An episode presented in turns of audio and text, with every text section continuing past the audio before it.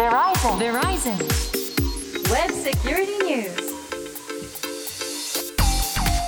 ウェブセキュリティニュース。通信技術企業世界最大手の一つベライゾンがグローバルな視点からインターネットセキュリティウェブセキュリティの今を伝えるプログラムです。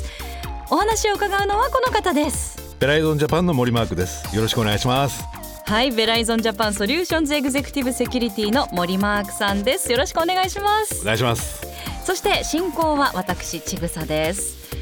さあ今回のウェブセキュリティニュースマークさん。今回は皆さんもよく聞くキーワードかもしれないですけどメタバースについてお話ができればというふうに思ってます。お来ましたメタバース私も本当最近急にメタバースよく耳にするようになってお仕事でもメタバースをトピックにしたりとか。なのでちょっとずつ勉強はしてるんですけどまだまだ把握はできてませんで一体何っていう方多いと思います。ですよね。なので今回あのメタバースについて基本的な紹介とあとやっぱりどうしてもこういったセウェブセキュリティニュースなんでセキュリティに関しても少しお話ができればと思ってます。はい私も興味津々です。今回もどうぞよろしくお願いします。お願いします。Verizon. Verizon. Web Security News. さあ今回はメタバースでのセキュリティ上での現在の課題ということですけれどもまずは基本の木から。メタバースって一体何ぞやというところから伺えますか？メタバースっていろいろ考えてみたんですけど一番わかりやすいのがえーっと仮想空間で自分のアバターが実際に見えるようになった SNS みたいなものだというふうに考えるのが一番いいかなと思ってます。でメタバースはいろいろそういった意味で使い方があって例えばメタバースをこれから先使っていくであろう一番大きくなるであろうところが会社で使うものだというふうに考えてます。でコロナでバーチャルワークになってしまった。やはりそこで人と人のつながりがどんどん減ってきた中でメタバースという考えの中デジタルツインというものを作っていこうと。そのデジタルツインというのは例えば物理的にある会社のビル。それを仮想空間に同じものを作ってしまう。でさらには従業員人たちのデジタルツインも作ってそのデジタルの世界で自分があたかも皆さんと、えー交流をしているかというような空間を作っていくのがメタバースだというふうに考えてます。なのでもちろん会社だけではなくてエンターテインメントももちろんそうですしこれからどんどんどんどんそういった空間が増えてくると。自分の趣味がある興味があるものに対してのメタバースが出てきたり自分が行かなければいけない会社として行かなければいけないメタバースそういったものがどんどん増えてくるなので仮想空間というふうに一言に言うのも足りないと思うんですけどそこで実際にあるものを、えーモデリングをしてツインを作ってそこで実際に生活をしていくシーンでメタバースが使われていくのかなというふうに思ってます。でいろいろ今あのメタバースの会社も出てきてますけどやはりメインとして日本でも海外でもそうなんですけどやはり会社特にコロナが出てきたリモートワークが増えてきている中でデジタルの世界でクローンを作ってそこでみんなと一緒に仕事をしていこうじゃないかっていう動きがまずは第一歩として出てきてますね。うーんまあなんかあの伊勢丹がメタバースバージョンで従業員の皆さん 3D スキャンしてメタバースバージョンをオープンするみたいな企画があるんですよね。いいですね。楽しみですね。だからそういうところに使うのはすごくいいと思うんですようね。あまり伊勢丹に買い物行っても個人情報が漏れるってことリアルな世界ってないじゃないですか、はい。カード情報ぐらいじゃないですか、うん。あとはまああのねお得意さんだったらいっぱい情報あるかもしれないですけどメタバースでも本当にそういった一元さんみたいな形で取引をすると現実世界とはまあ変わらないような取引ができるかなっていうふうに考えますけど、うーん。また全く自分と違う姿形の例えば性別とかも全く変えてあの年齢とかも全く変えてそういう意味の全く違うアバターで入ることができるメタバースの世界ももちろんあるんですよね。できてくると思います、だからそれがいいことに使うのか悪いことに使うのかも、ーね、ん。いろいろ出てきますけどね。例えばゲームで言うと、あのーコロナ禍でまたすごく人気になった「あつ森」はい「集まれ動物の森」とかそういうのもあのメタバースの世界。そうです。第一歩っていう感じですすよね。自分のアバターが実際のその仮想空間でいろいろやっていく。でもその時に現実社会とその仮想空間のつながりっていうのはゲームのあのきえージョイスティックだけになってくるじゃないですか。であとじもちろん自分がキャラクターを育てていく上でのその形成というのもありますけど自分が完全に入り込んでるわけじゃないじゃないですか。あくまでも操ってる。でもメタバースっていうのは例えば、えー、とゴーグルをつけて、で、えー、と手にあのジョイスティックを持って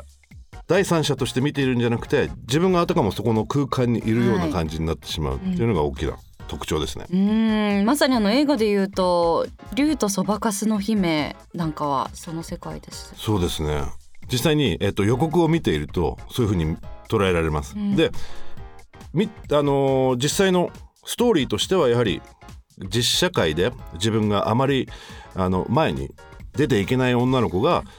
メタバースに入って、とてつもない歌手になっていく。でもそこでやはり実社会と同じように問題も抱えている人たちがいるというのもストーリーの中に織り込んであるんで、意外とそういう意味では見見る価値はあるのかなと思ってますけど、うん、映画館で見ました。あ見たんですか見ました。見に行きました。面白かったですか？没入感すごかったですよ。でもね、まあ、映画のスクリーンで見てるのと多分その実際にメタバース自分が入り込んでそういうゴーグルとかをつけて360度その空間にいるっていうのとはまた違うんだろうなと思って、えだだいぶ興味が増してしまいましたね。なる。ほど。はい、なんでインターネットの中の仮想空間ということでその空間ではあの映画とは別のお話今現在何が可能なんですか？もうすでに今先ほどもあの千賀さんが言ってた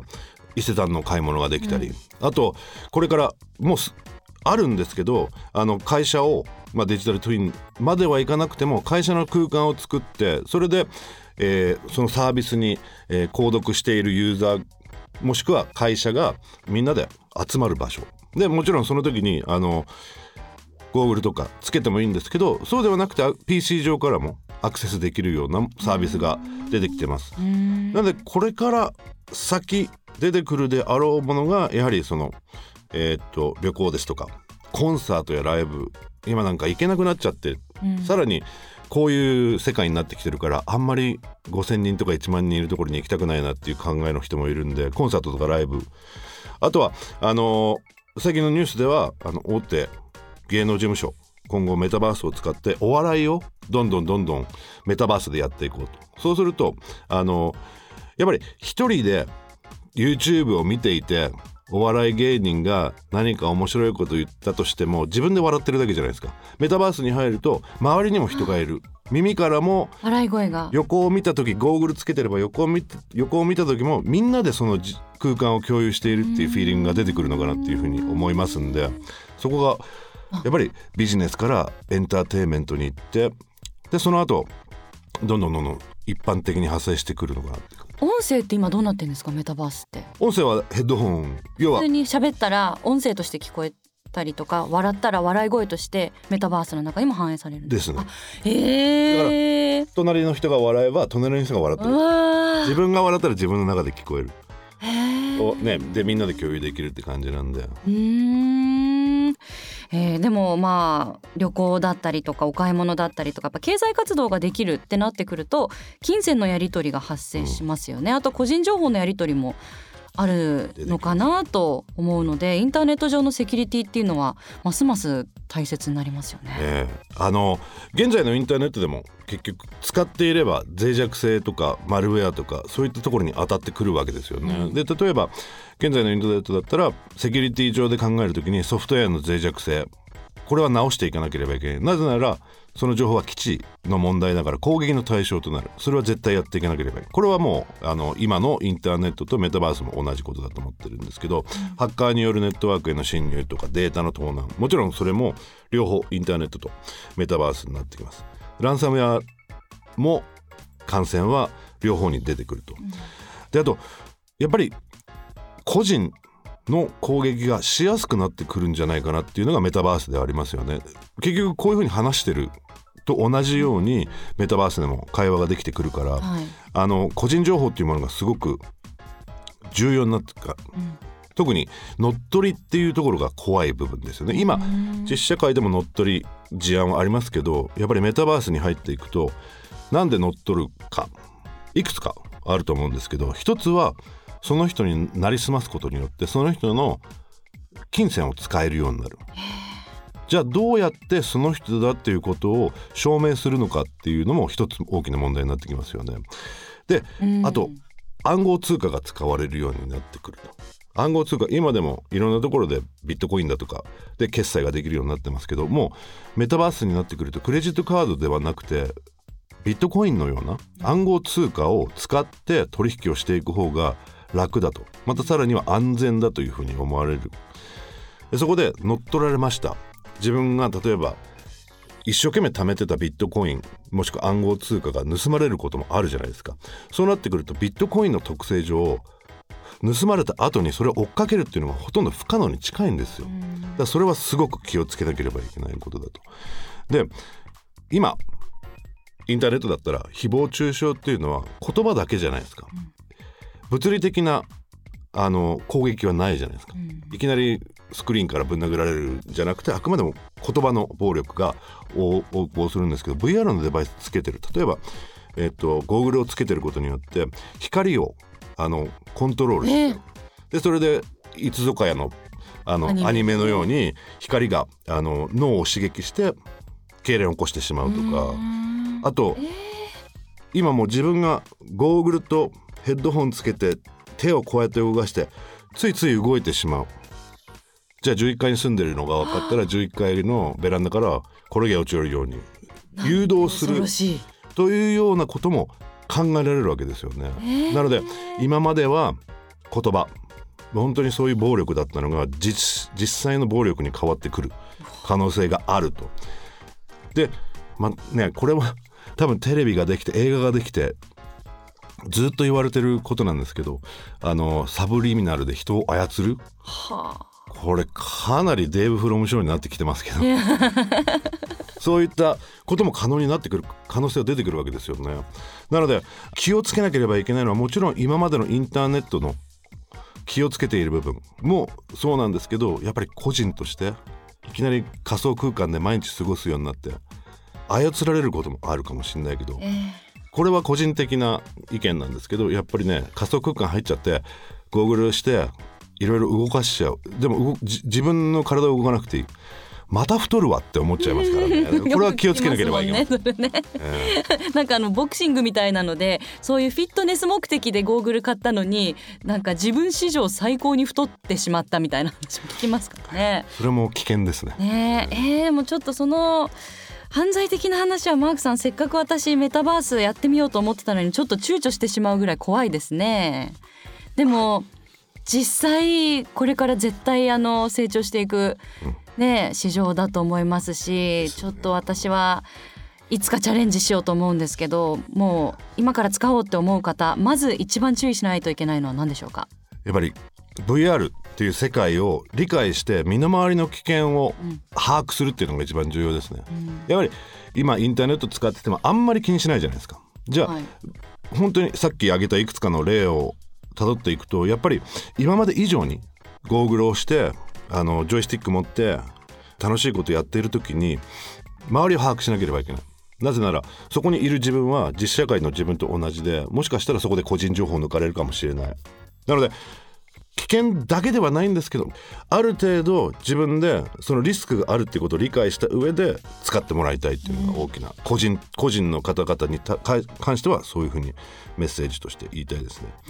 で会社に関しては特に会社デジタルツインを作ってこれからここで作業をしましょうってなった時に